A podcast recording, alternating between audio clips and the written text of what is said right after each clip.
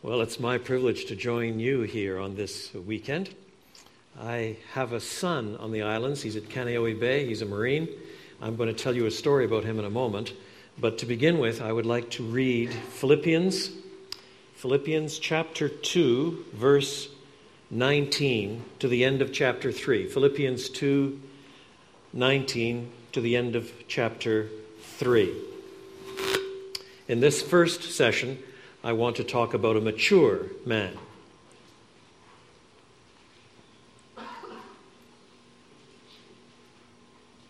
This is what Scripture says. I hope in the Lord Jesus to send Timothy to you soon, that I also may be cheered when I receive news about you. I have no one else like him who will show genuine concern for your welfare. For everyone looks out for their own interests, not those of Jesus Christ. But you know that Timothy has proved himself, because as a son with his father, he has served with me in the work of the gospel.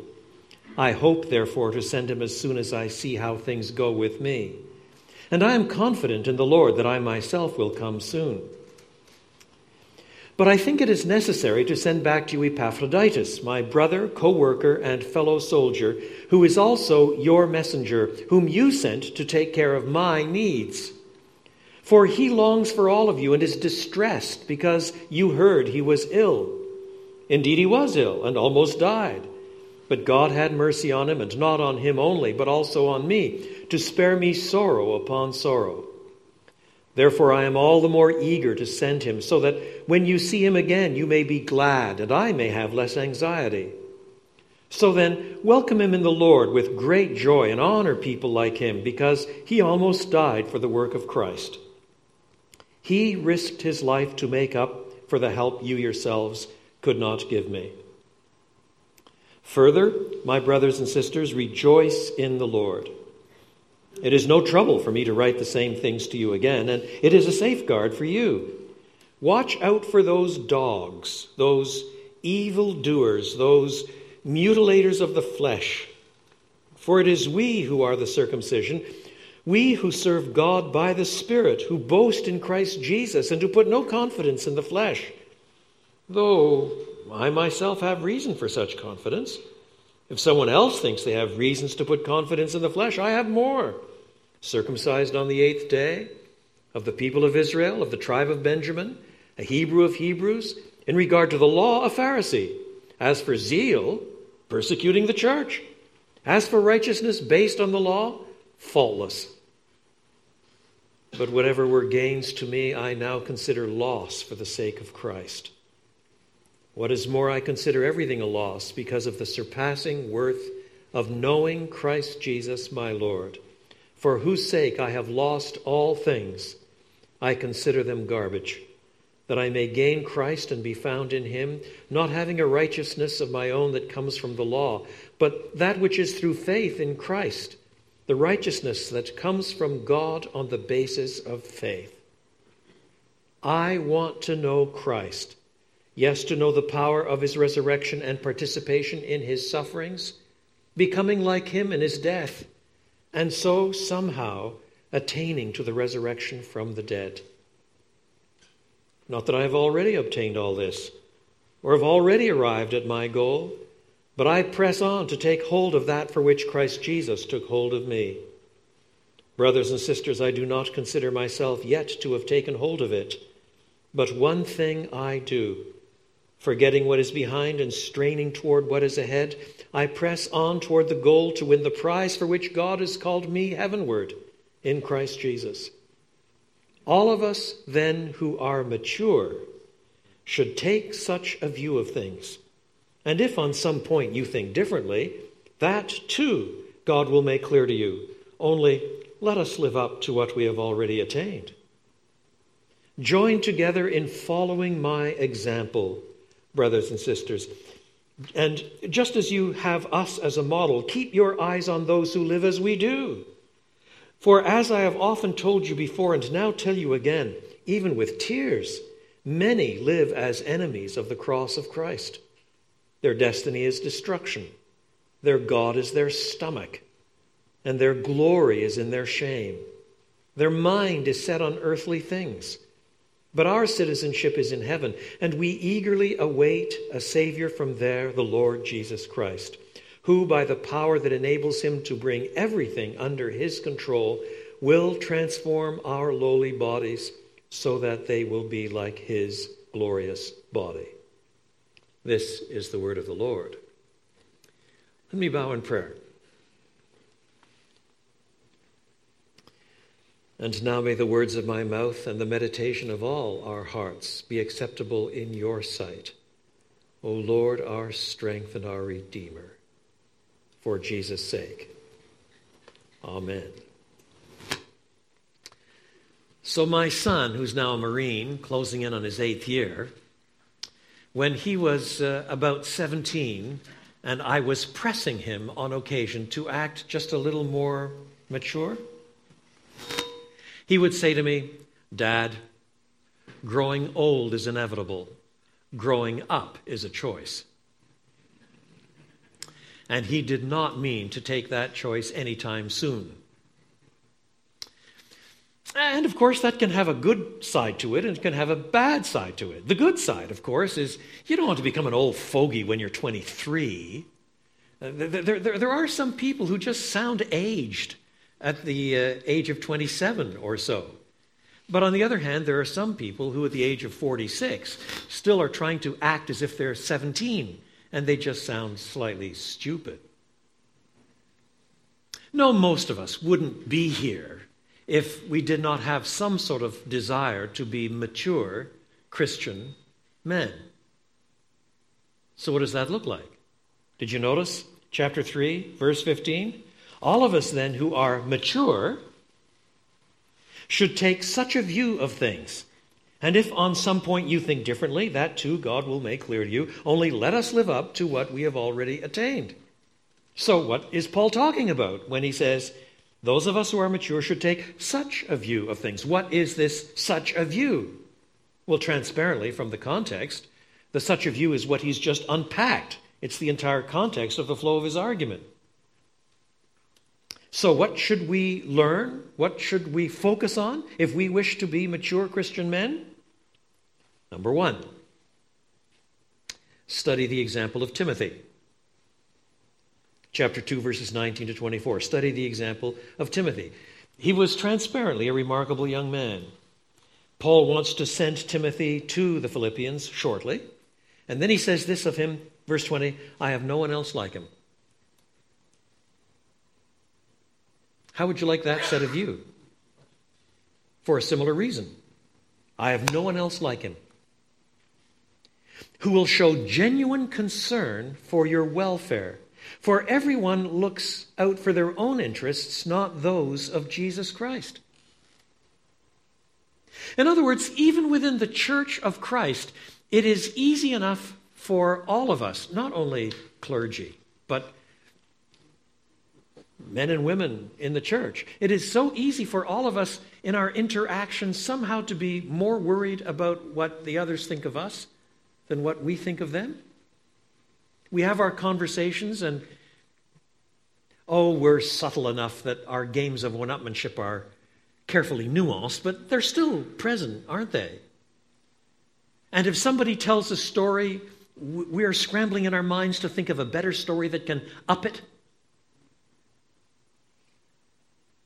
And if somebody tells a story that is just too over the top in spirituality and maturity and so on, we, we may actually feel tempted to cut them down just a wee bit, the way the Aussies do, you know, cut down the tall poppy.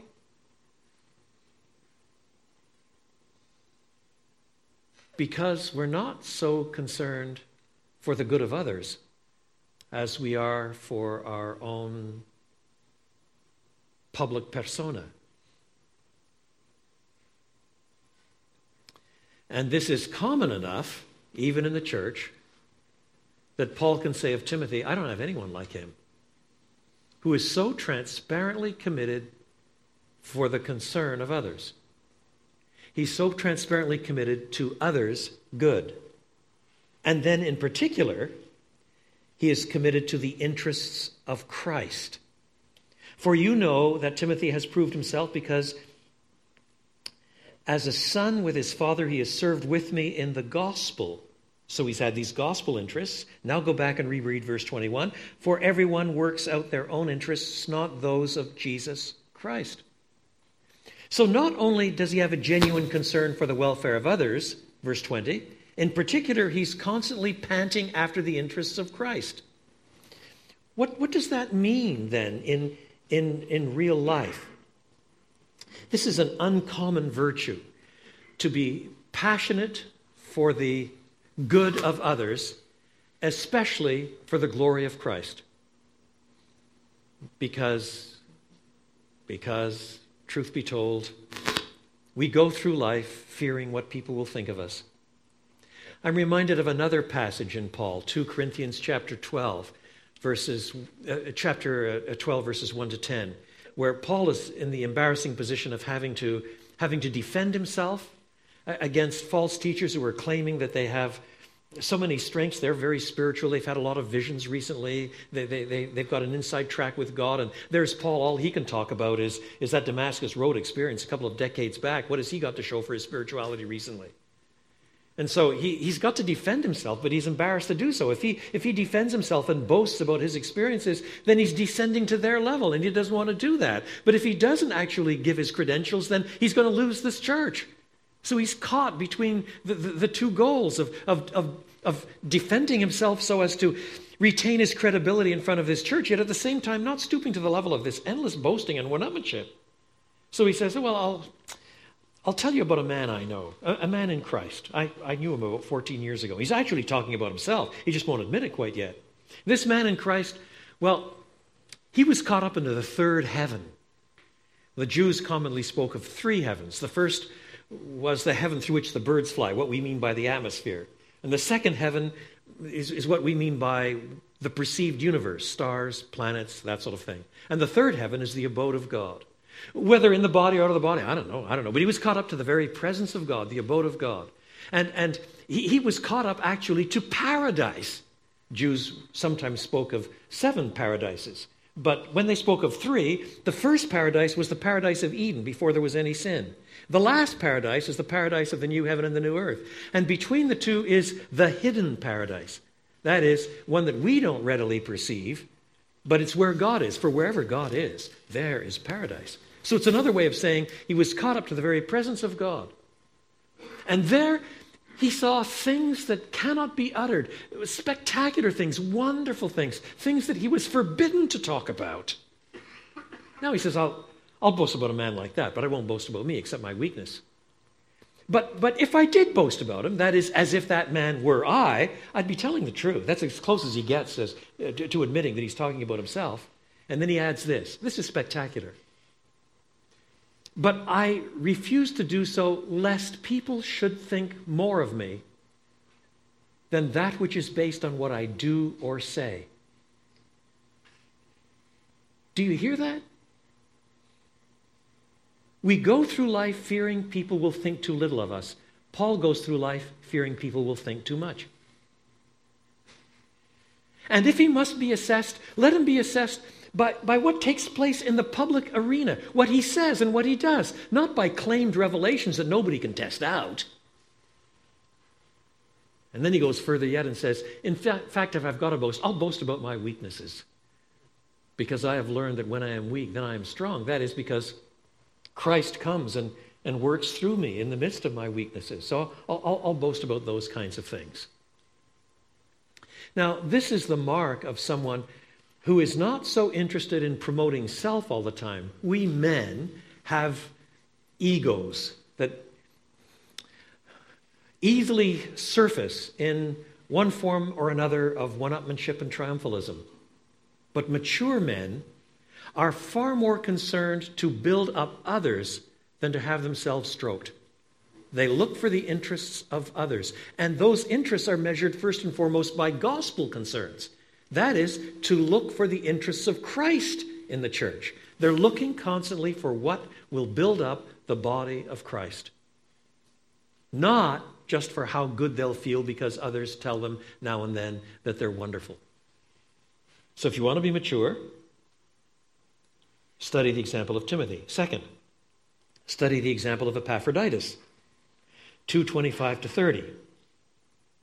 Now, the historical context here suggests that he risked his life. There's no indication that this was persecution or violence.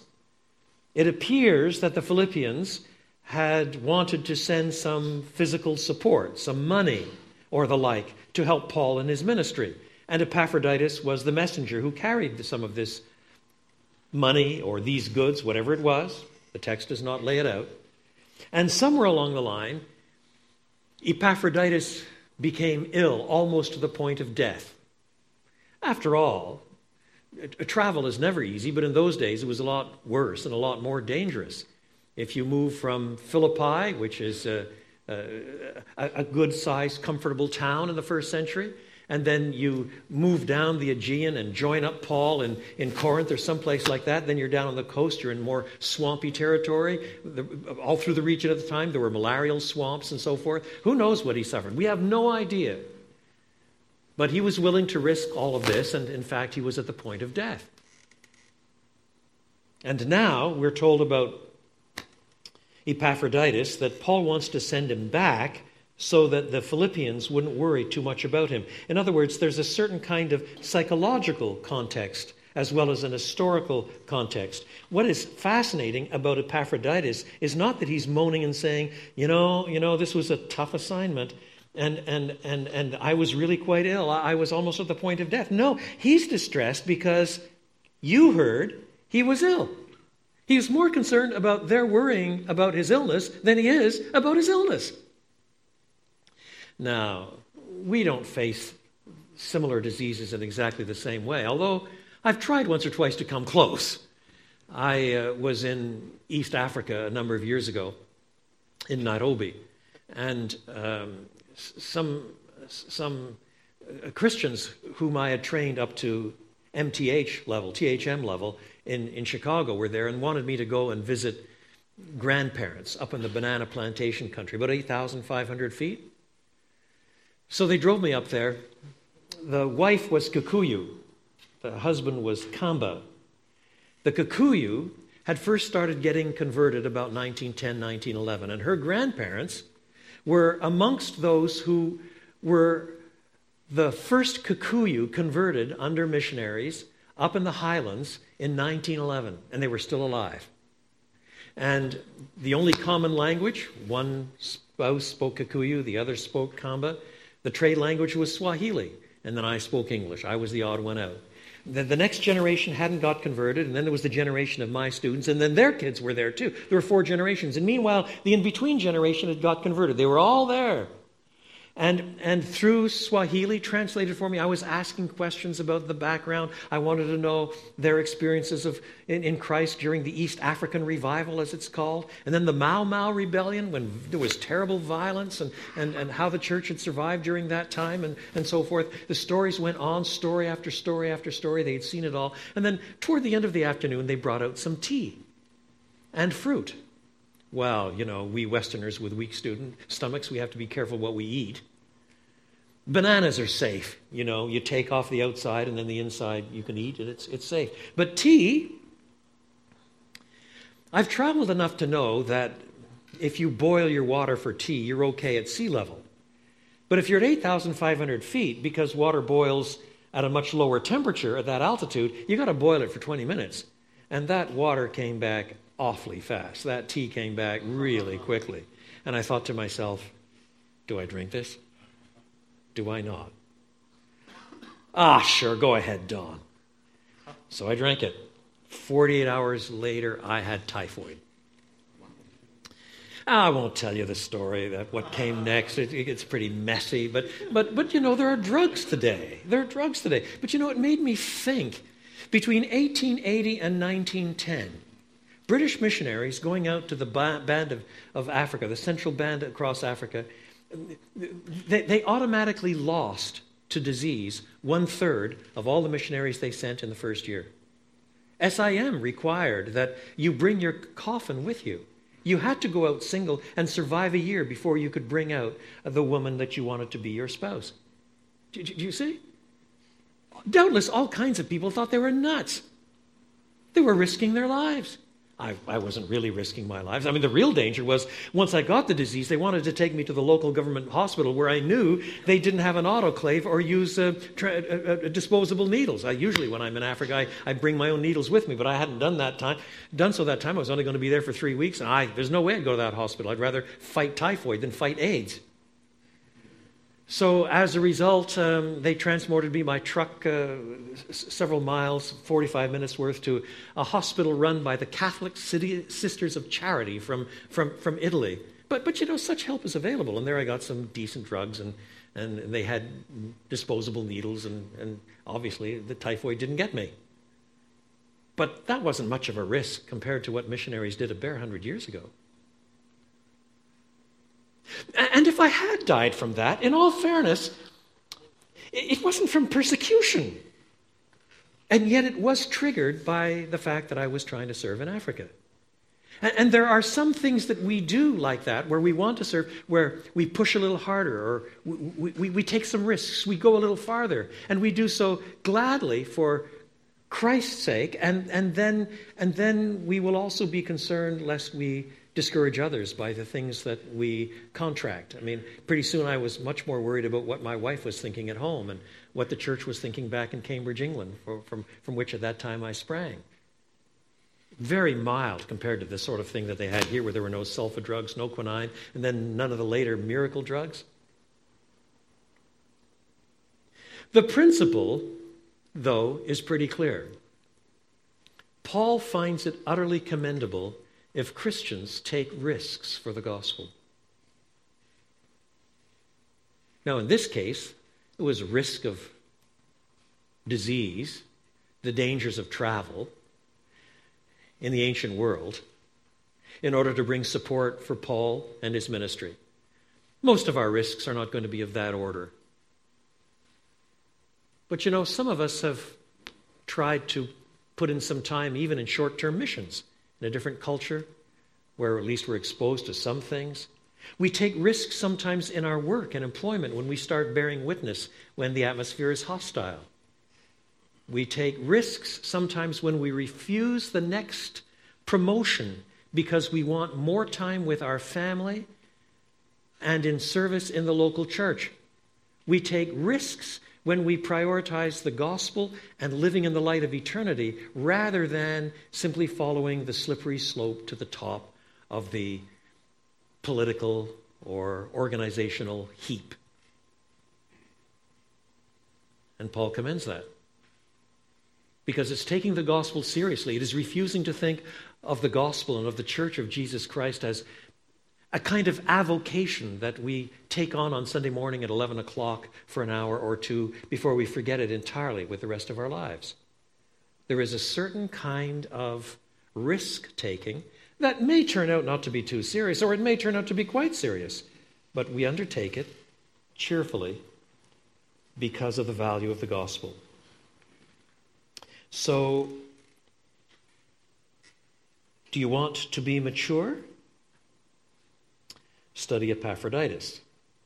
Then, third, study the example of Paul. All of chapter 3. Here there are two negatives displayed and three positives. Two negatives and three positives. Let's begin with the negatives. Beware of merely external displays of spirituality. Beware of merely external displays of spirituality. Chapter 3, verses 1 to the first part of verse 4. Now, again, the historical context is important. When Paul went and preached the gospel in some community, it wasn't long before traditionalist Jews would come along behind him and say, Now, we too believe in Jesus the Messiah. We believe that he died on the cross. We believe that you have to put your faith in him. But you know, really, to accept the Jewish Messiah, you must also be a Jew. And that means being circumcised and coming under the law of Moses with all of its kosher demands and so on, and, and, and, and showing yourself to be a true blue Jew as you follow Christ. And as Paul looks at this, he says, no, no, no, no. Those are, at the end of the day, external things. Even the Old Testament itself distinguishes between circumcision of the flesh and circumcision of the heart. What does it actually point to? Is it, is it merely conformity to the ritual, observing the right food laws and observing the right uh, sacrificial statutes and uh, observing the right, uh, the, the, the, right uh, um, uh, marks of covenantal obedience, such as circumcision? Is that what proves you to be a true believer? In our terms, is it going to church? Even reading your Bible? Participating in a Sunday school course? Talking the talk, participating in a men's Bible study. The truth of the matter is, you can do all of those things and actually know very little of grace. That's the truth. And it's even worse. It's possible, even though all of those things are good things, it's possible, it's possible to begin to hold those things up as the very evidence of your spirituality. As if the external marks themselves are sufficient warrant for concluding that somebody genuinely is full of gospel grace.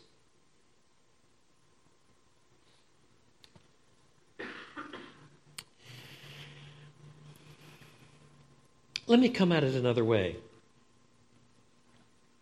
When we start asking, what is the gospel? Well, the gospel is news. That's what it is. It's good news but it's good news with a particular content. It's good news about what God has done in Christ Jesus, supremely in the cross and the resurrection, to reconcile men and women to himself now and bring them to an utterly transformed universe, the new heaven and the new earth, in due course. But it's good news. So the gospel has many different dimensions. It has it has the dimension of, of being declared right before God, hence what justification is. We'll come to that one in a minute.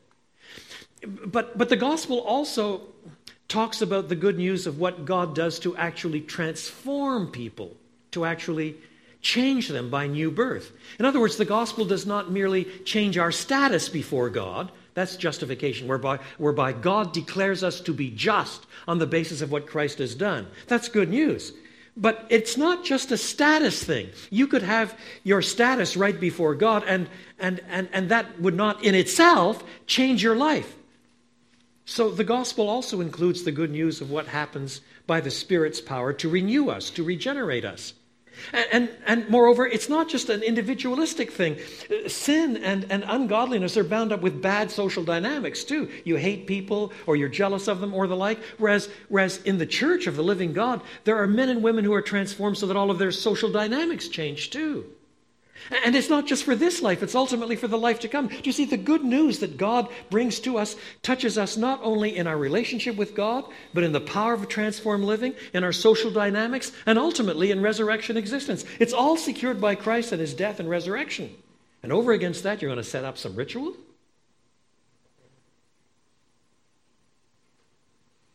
At different times in church history, people have emphasized one of these strands or another. At the time of the Reformation, what people stressed more than any other of these strands was justification, to be declared just before God on the basis of what Christ has done. He bears our sin. We gain his righteousness. His righteousness is calculated as ours. Our sin is calculated as his. And he, he cancels it, he pays for it. But you know, at the time of the evangelical awakening, the Great Awakening as it's called in the U.S., then there was a slightly different emphasis. All that I've said about justification was still preached by Whitefield, for example. Yet at the same time, he kept preaching, You must be born again. It is estimated that he preached from John 3, You must be born again, something close to 3,000 times. Of course, he was traveling from town to town, both in New England and in Old England. He crossed the Atlantic 13 times by sail.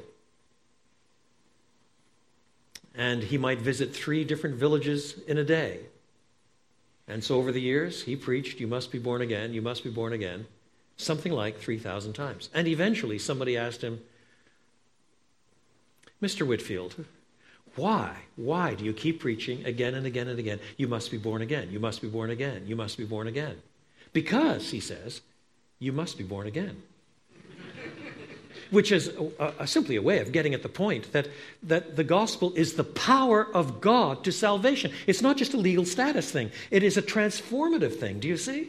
That's the kind of thing that the apostle is presupposing here. It's not just a legal status thing or getting your ritual right or, or, or, or, or getting your, your um, uh, public meetings right or, or, or getting your baptism right. What, what, is, what is at issue is deeper than that. And mere external conformity doesn't finally cut it. If you want to be mature, in other words, beware of merely external displays of spirituality. Number two, the second negative thing beware of spiritual self confidence. Verses 4b to 6. If someone else thinks they have reasons to put confidence in the flesh, I have more circumcised on the eighth day, so a true covenant child of Israel. Of the people of Israel, he was one of the covenant members. Of the tribe of Benjamin, one of only two tribes that did not rebel against the Davidic throne. A Hebrew of the Hebrews probably meant that he learned the language and the culture in the home, as well as learning the Greco Roman culture in Tarsus, where he grew up. In regard to the law, a Pharisee brought up in a Pharisaic home, which was strict and disciplined. As for zeal as a Jew, well, he persecuted the church, for goodness sake. You can't get much more zealous than that. And as for righteousness based on the law, with full confidence in formal conformity to the law, and if there was a sin, well, then you had the sacrificial system. That's what it was there for. As far as he was concerned, he was in, he was faultless.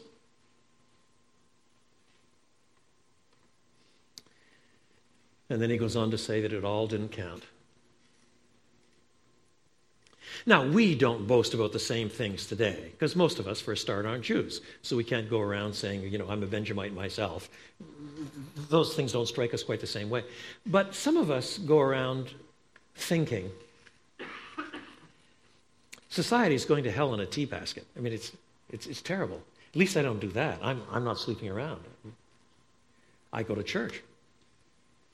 I read my Bible. I attend the means of grace.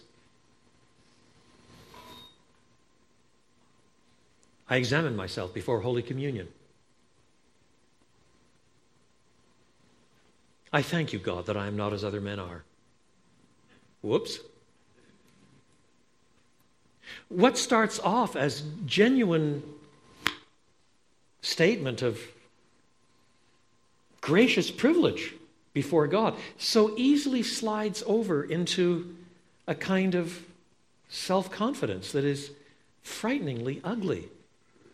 It reminds us of the parable Jesus tells in Luke 18 of two men who go up to the temple to pray. One's a Pharisee. And, and he can honestly say, I thank you, God, that I am not as other men are. I mean, look at this society. It's going to hell. I, am I'm, I'm not like uh, the hookers on the street, and I'm, I, I'm not one of these undisciplined Romans who, who are drunk half the time, and I'm, I, I'm I'm not even like this wretched tax collector over there, compromised politically and morally and ethically. I'm, I'm, I'm not like that. And I thank you, God. I mean, there's formally even recognition of God's grace behind it. And yet, what Jesus says about this man is that he didn't go home justified. The one who went home justified was the one who didn't even have the self confidence to lift his eyes heavenward, but beat his breast and cried, God be merciful to me, a sinner.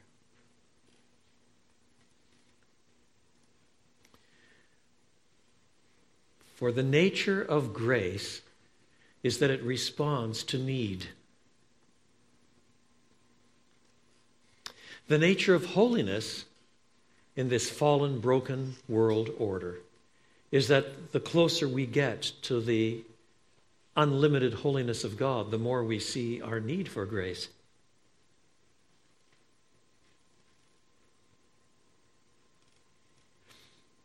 The fact of the matter is, is that if we are sort of ordinary, middle class, comfortable, faithful American churchgoers,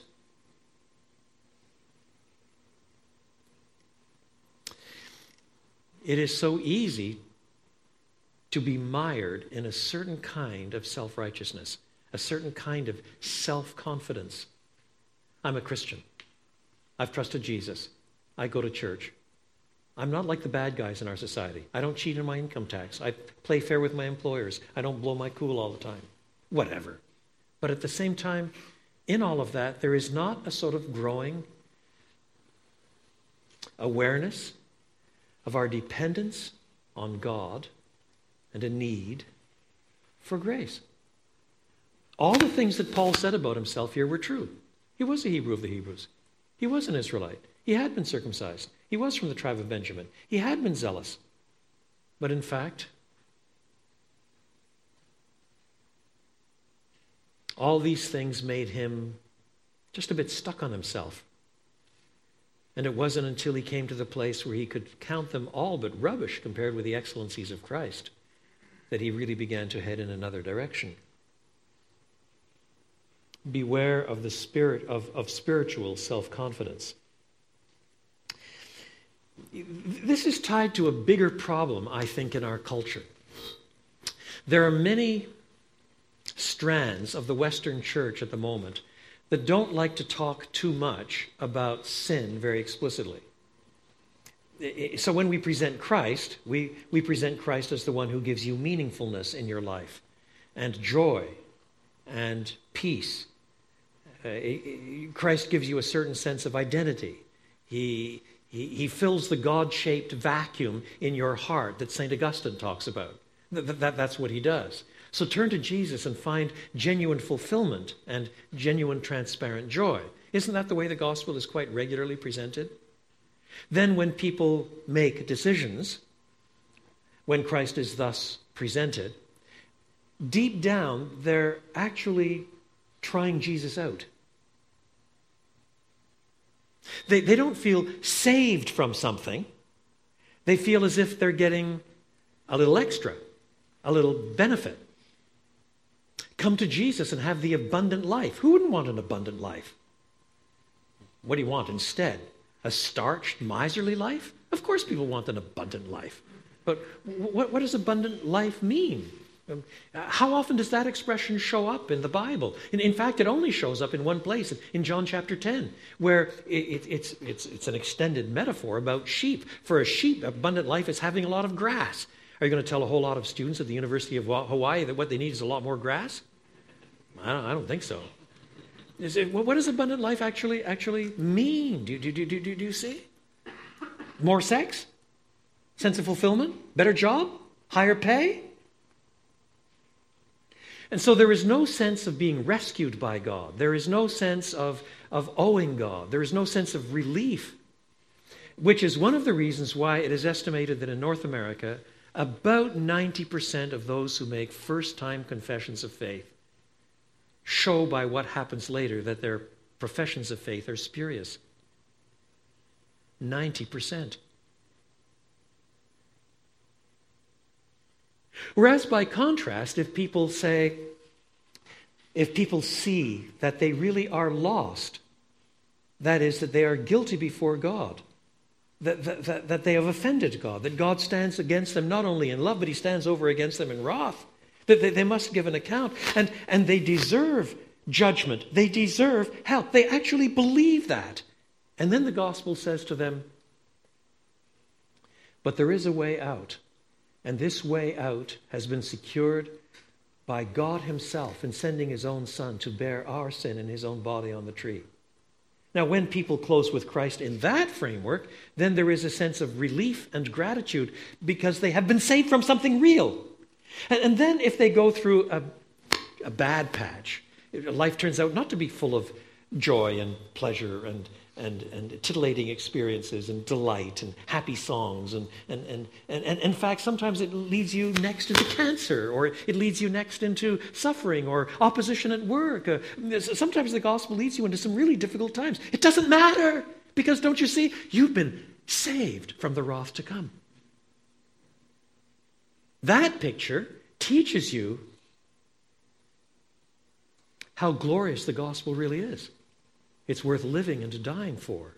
It's, it's not a choice that you're experimenting with for a little while to see if it actually makes your life more satisfied. It's, it's this glorious deliverance secured by Christ on the cross. So, one of the things we need, therefore, is a form of Christianity that is not merely external and that does as much as it can to take away our self confidence. If we fail to do that, we will not grow up in Christ. In older times, this is the way the law was regularly preached. Start with the Ten Commandments. Have you ever told a lie? Have you ever told a lie? That's breaking one of the commandments. You shall not bear false witness. Has anybody here never told a lie? So you're a liar.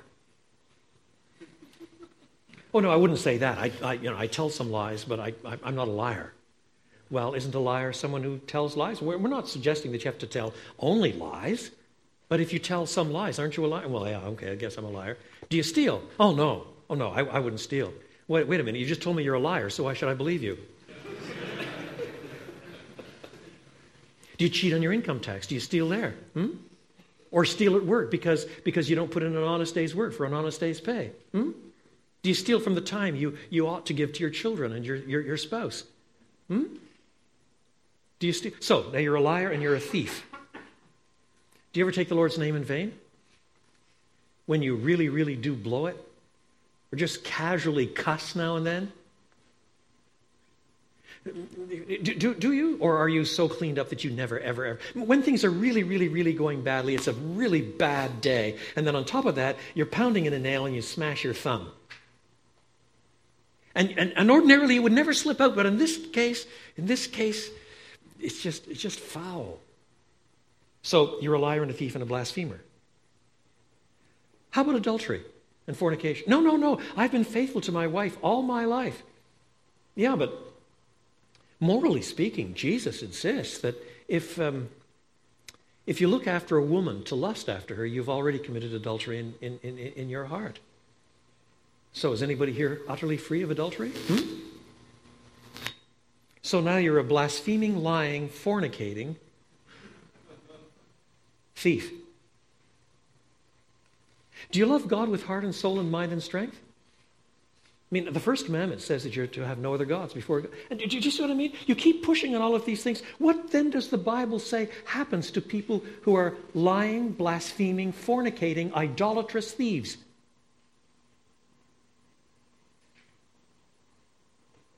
And this is just the small edge of, of, of, of the dark side of life. Wesley, John Wesley, who on this point was really shaped by the Puritans.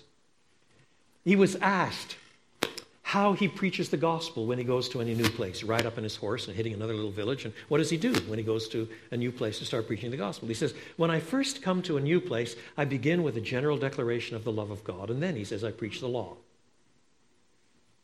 I preach the law so that men and women may know that they are lost, that they have offended God, that they stand under his righteous judgment.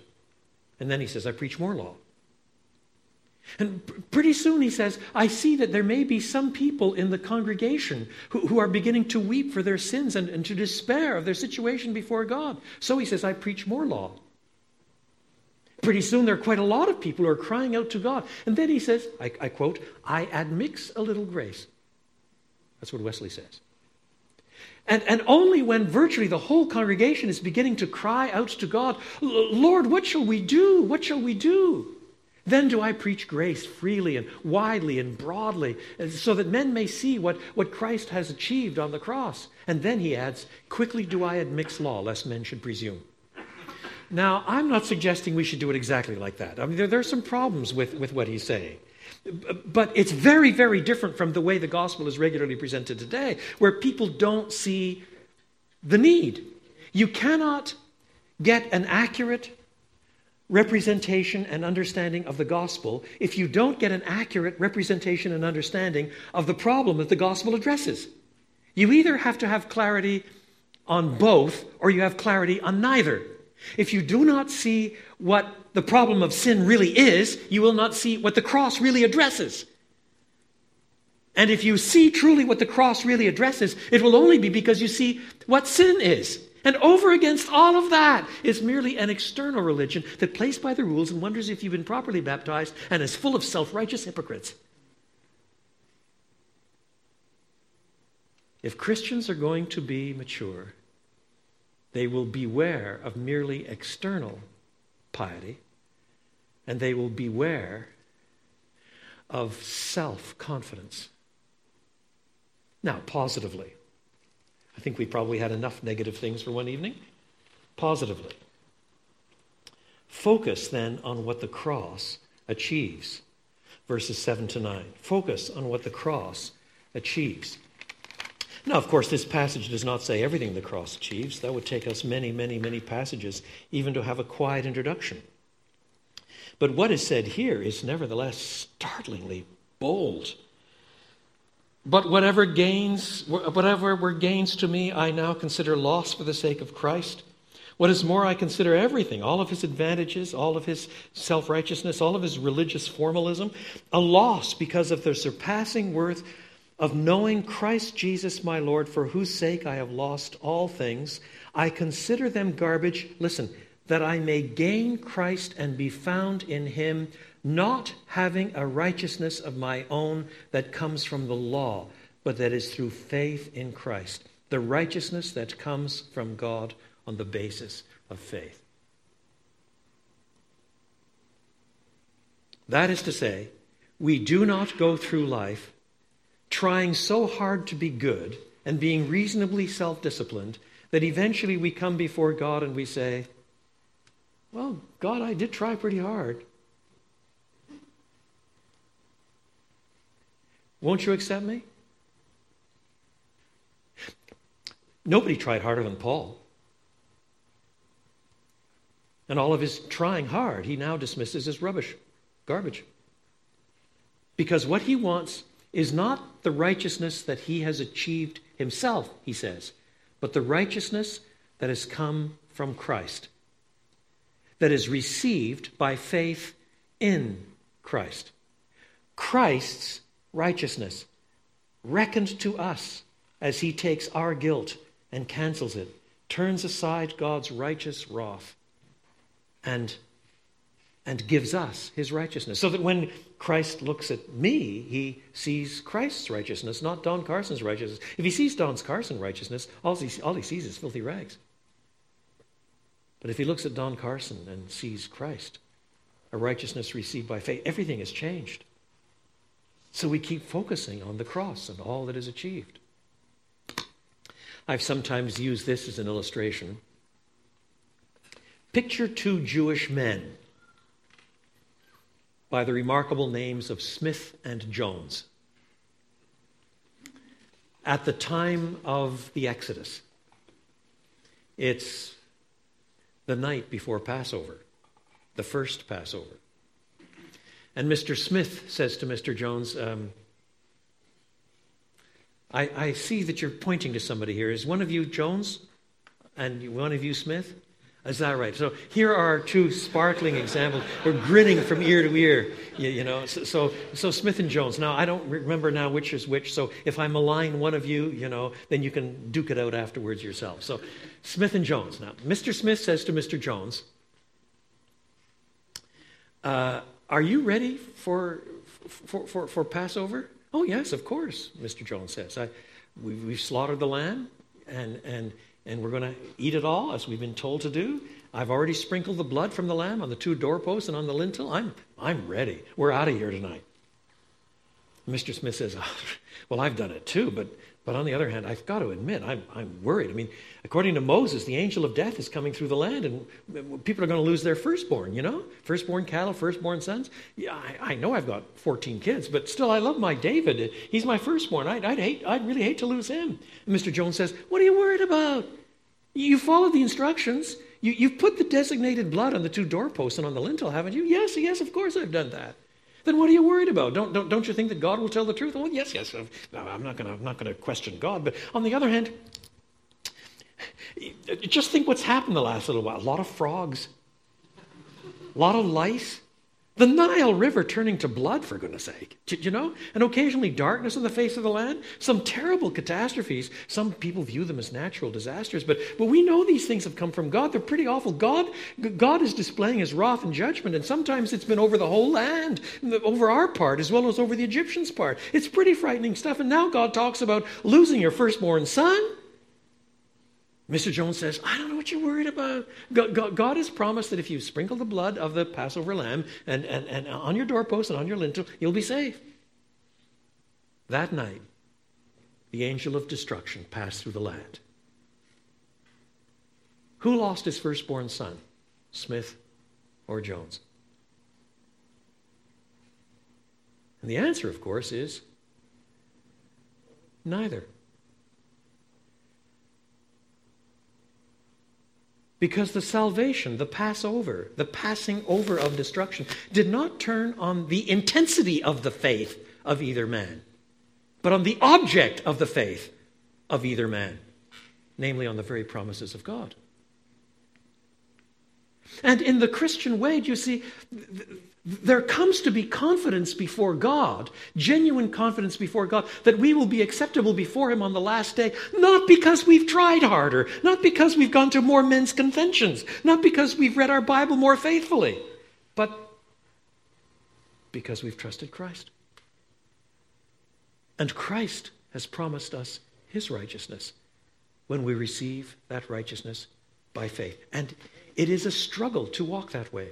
It is a struggle to walk genuinely by faith. But here's the first positive incitement focus on what the cross achieves. Do you want to be mature? Focus on what the cross achieves. Number two, focus on increasing likeness to Christ. Focus on increasing conformity to Christ, verses 10 to 14. I want to know Christ, Paul writes. And you might well say, wait a minute, I thought you already knew Christ. Y- yes, but Paul can still speak of knowing Christ better.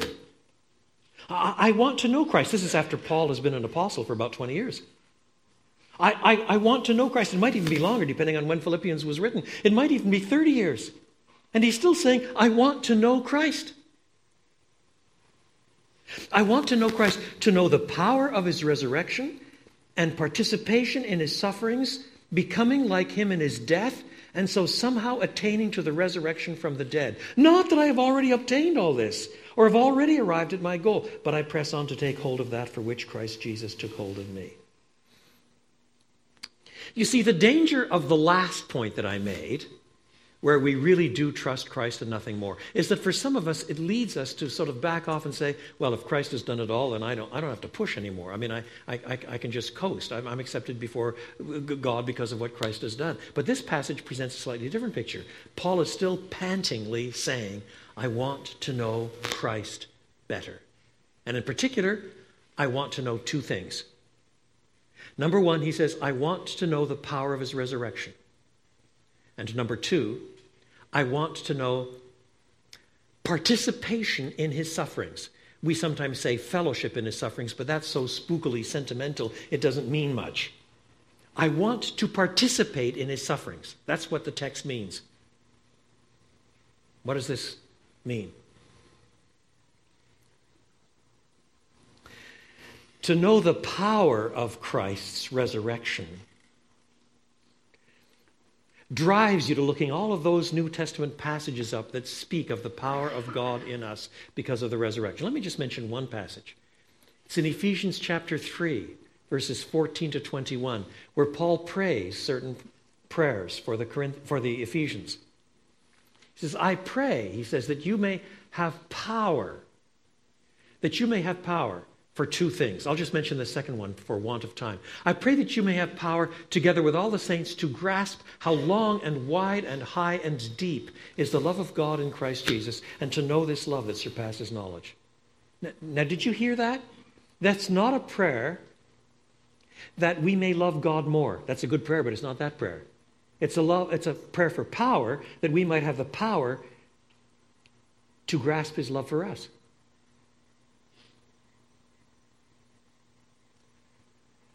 Most of us are aware that all things being equal, and they never are, but all things being equal, unless children grow up in a home where there is a lot of disciplined love, they grow up immature, don't they? They grow up unable to give or receive love. They grow up stulted. They grow up twisted. They, they, they grow up deformed. I have a colleague at Trinity Evangelical Divinity School where I teach.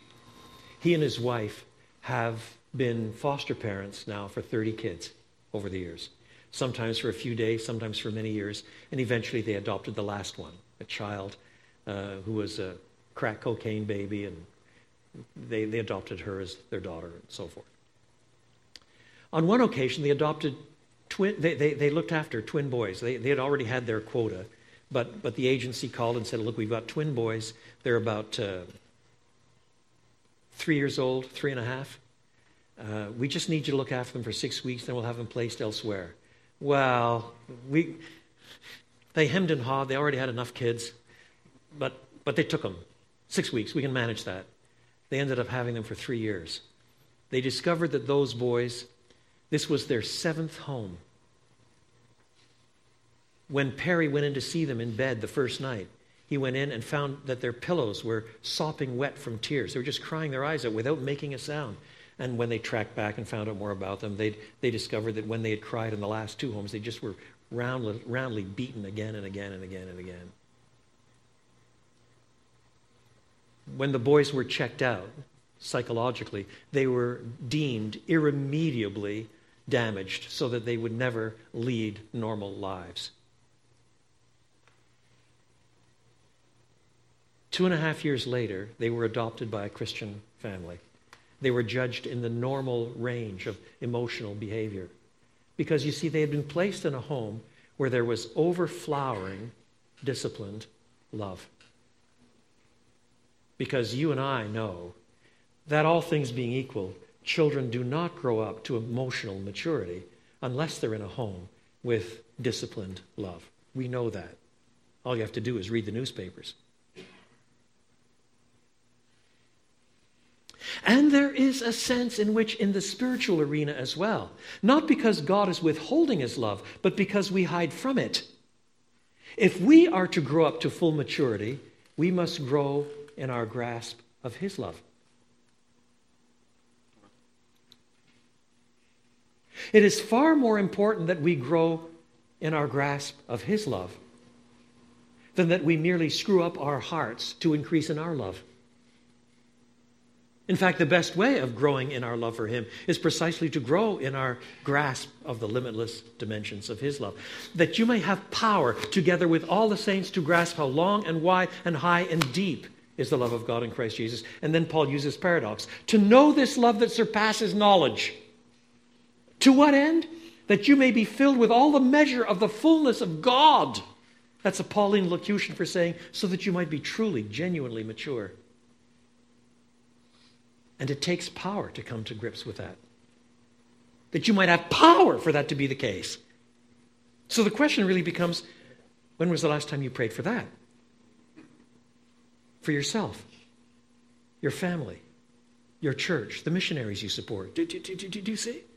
If our praying is to be reformed by the Word of God, if we want to see God's resurrection power at work within us, then shouldn't we be praying for that resurrection power to operate in us in exactly the same way that Paul wants the resurrection power to work in Christians of his day? So Paul wants resurrection power, not so that he can be thought powerful. Sometimes we ask for power so that we can be real heroes and leaders of the congregation. That's not what Paul is asking for. Power so that he can be conformed to Christ. Power so that the word really speaks to him. Power so that he'll be holy. Power so that he's conformed increasingly to Christ. Power that he may know Christ. Because Christianity is, though never less than creedal, it's more than creedal. It is not merely a point of getting your doctrine right, however important it is to get doctrine right. It is a powerful thing that transforms men and women. And then the second thing he says in this regard is that I may know him and participation in his sufferings.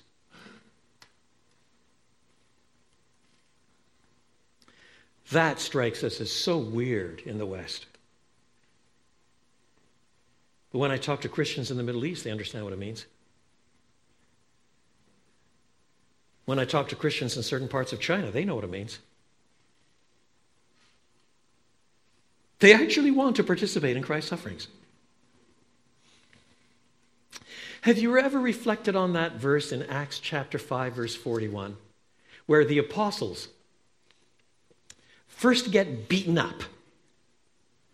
And the text says they rejoiced because they were counted worthy to suffer for the name.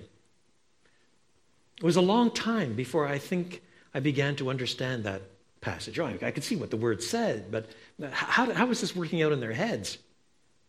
I think it went something like this The night that he was betrayed, the Lord Jesus told them, as he had told them earlier on in his discipling of them, he told them that if people reject me, they'll reject you. If people accept me, they'll accept you. If they persecuted me, they'll persecute you. Did you know? A slave is not above his master. So, so you've got to expect some tough times. That, that's what Jesus told. Reread the last half of John 15. So then Jesus dies, rises again, appears before them on a variety of occasions, returns to heaven, the Holy Spirit falls, and everything is spectacular. People are getting converted by the thousands. And by the power of God, by the power of God, the church is in very good odor. And, and, and some people are so enamored by what God is doing in the early weeks of the church that some people just, just want to get under Peter's shadow. I mean, even that would be a privilege. And, and, and, and okay, they're warned once in a while by the Sanhedrin, but nothing bad is going on. And you can imagine the apostles starting to talk to one another about this. Uh, Nathaniel, uh, didn't Jesus say something about persecution?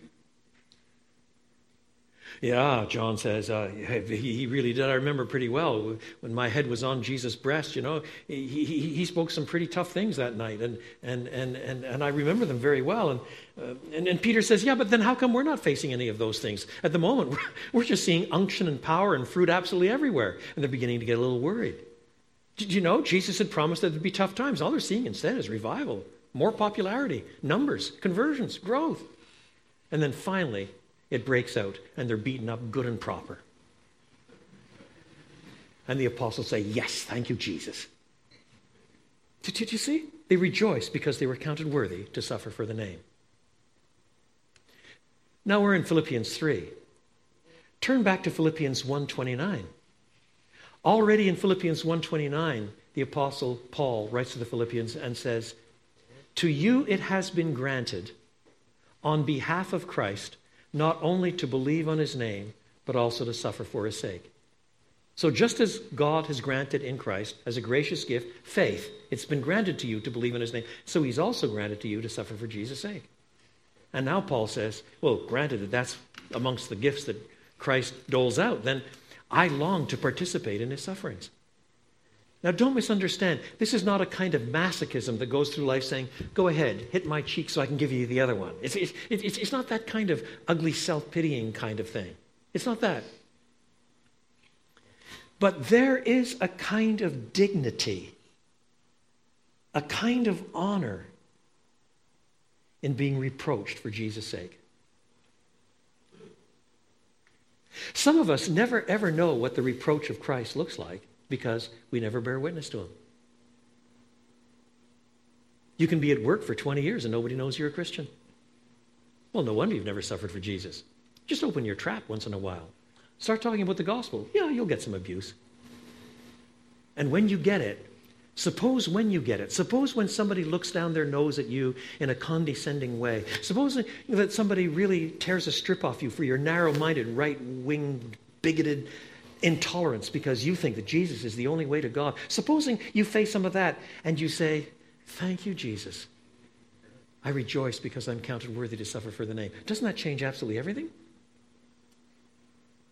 Or will instead you be intimidated by every passing fancy of a secular world?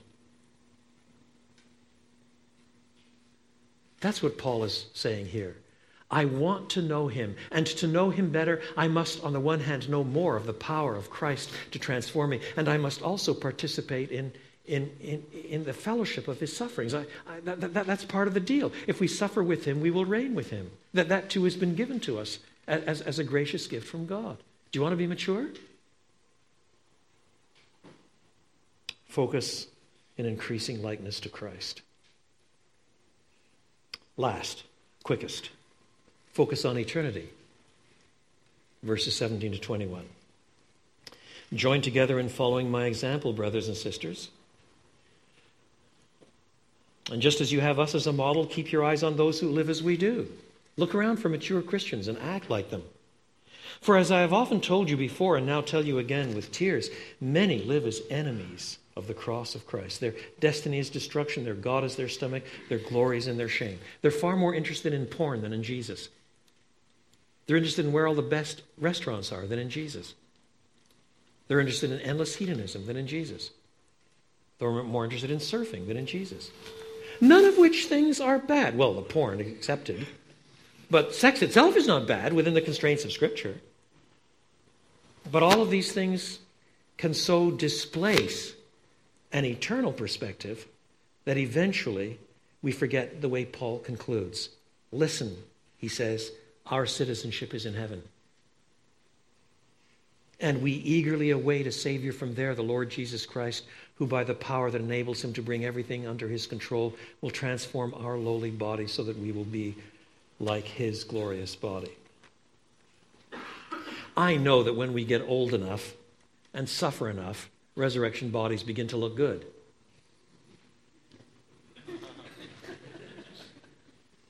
My wife is a cancer survivor. My mother died after nine years of Alzheimer's. Oh, believe me, there have been times in my life when I thought resurrection bodies looked pretty good.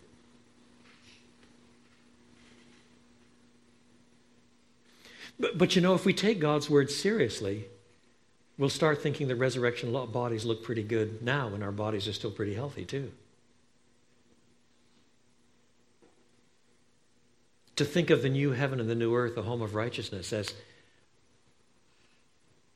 not something ethereal and over there that we don't worry about, but the actual pressing goal toward which we move with resurrection existence and absolute holiness and perfect joy and lots of work with full responsibility and glorious singing and praise and, and eternal existence. Not, not, not, not these silly little pictures of sitting around in white nightshirts on a cloud playing a harp. There's very little of that that's very biblical. But you put together all the biblical descriptions of what the glory will be still to come. And we start joining the church in every generation and we say, Yes, even so, come, Lord Jesus. Do you want to be mature? Cultivate an eternal perspective. Cultivate it. Go and reread Revelation 4 and 5. Go and reread Revelation 21 and 22. Reread them again and again. Hide them in your heart. Memorize them. until you're focused on an eternal perspective that gives you a maturity that transcends all the changing tides that we have here. This is how to be a mature man. What does the text say? All of us then who are mature should take such a view of things. And if on some point you think differently, that too God will make clear to you. Only let us live up to what we have already attained. Let us pray.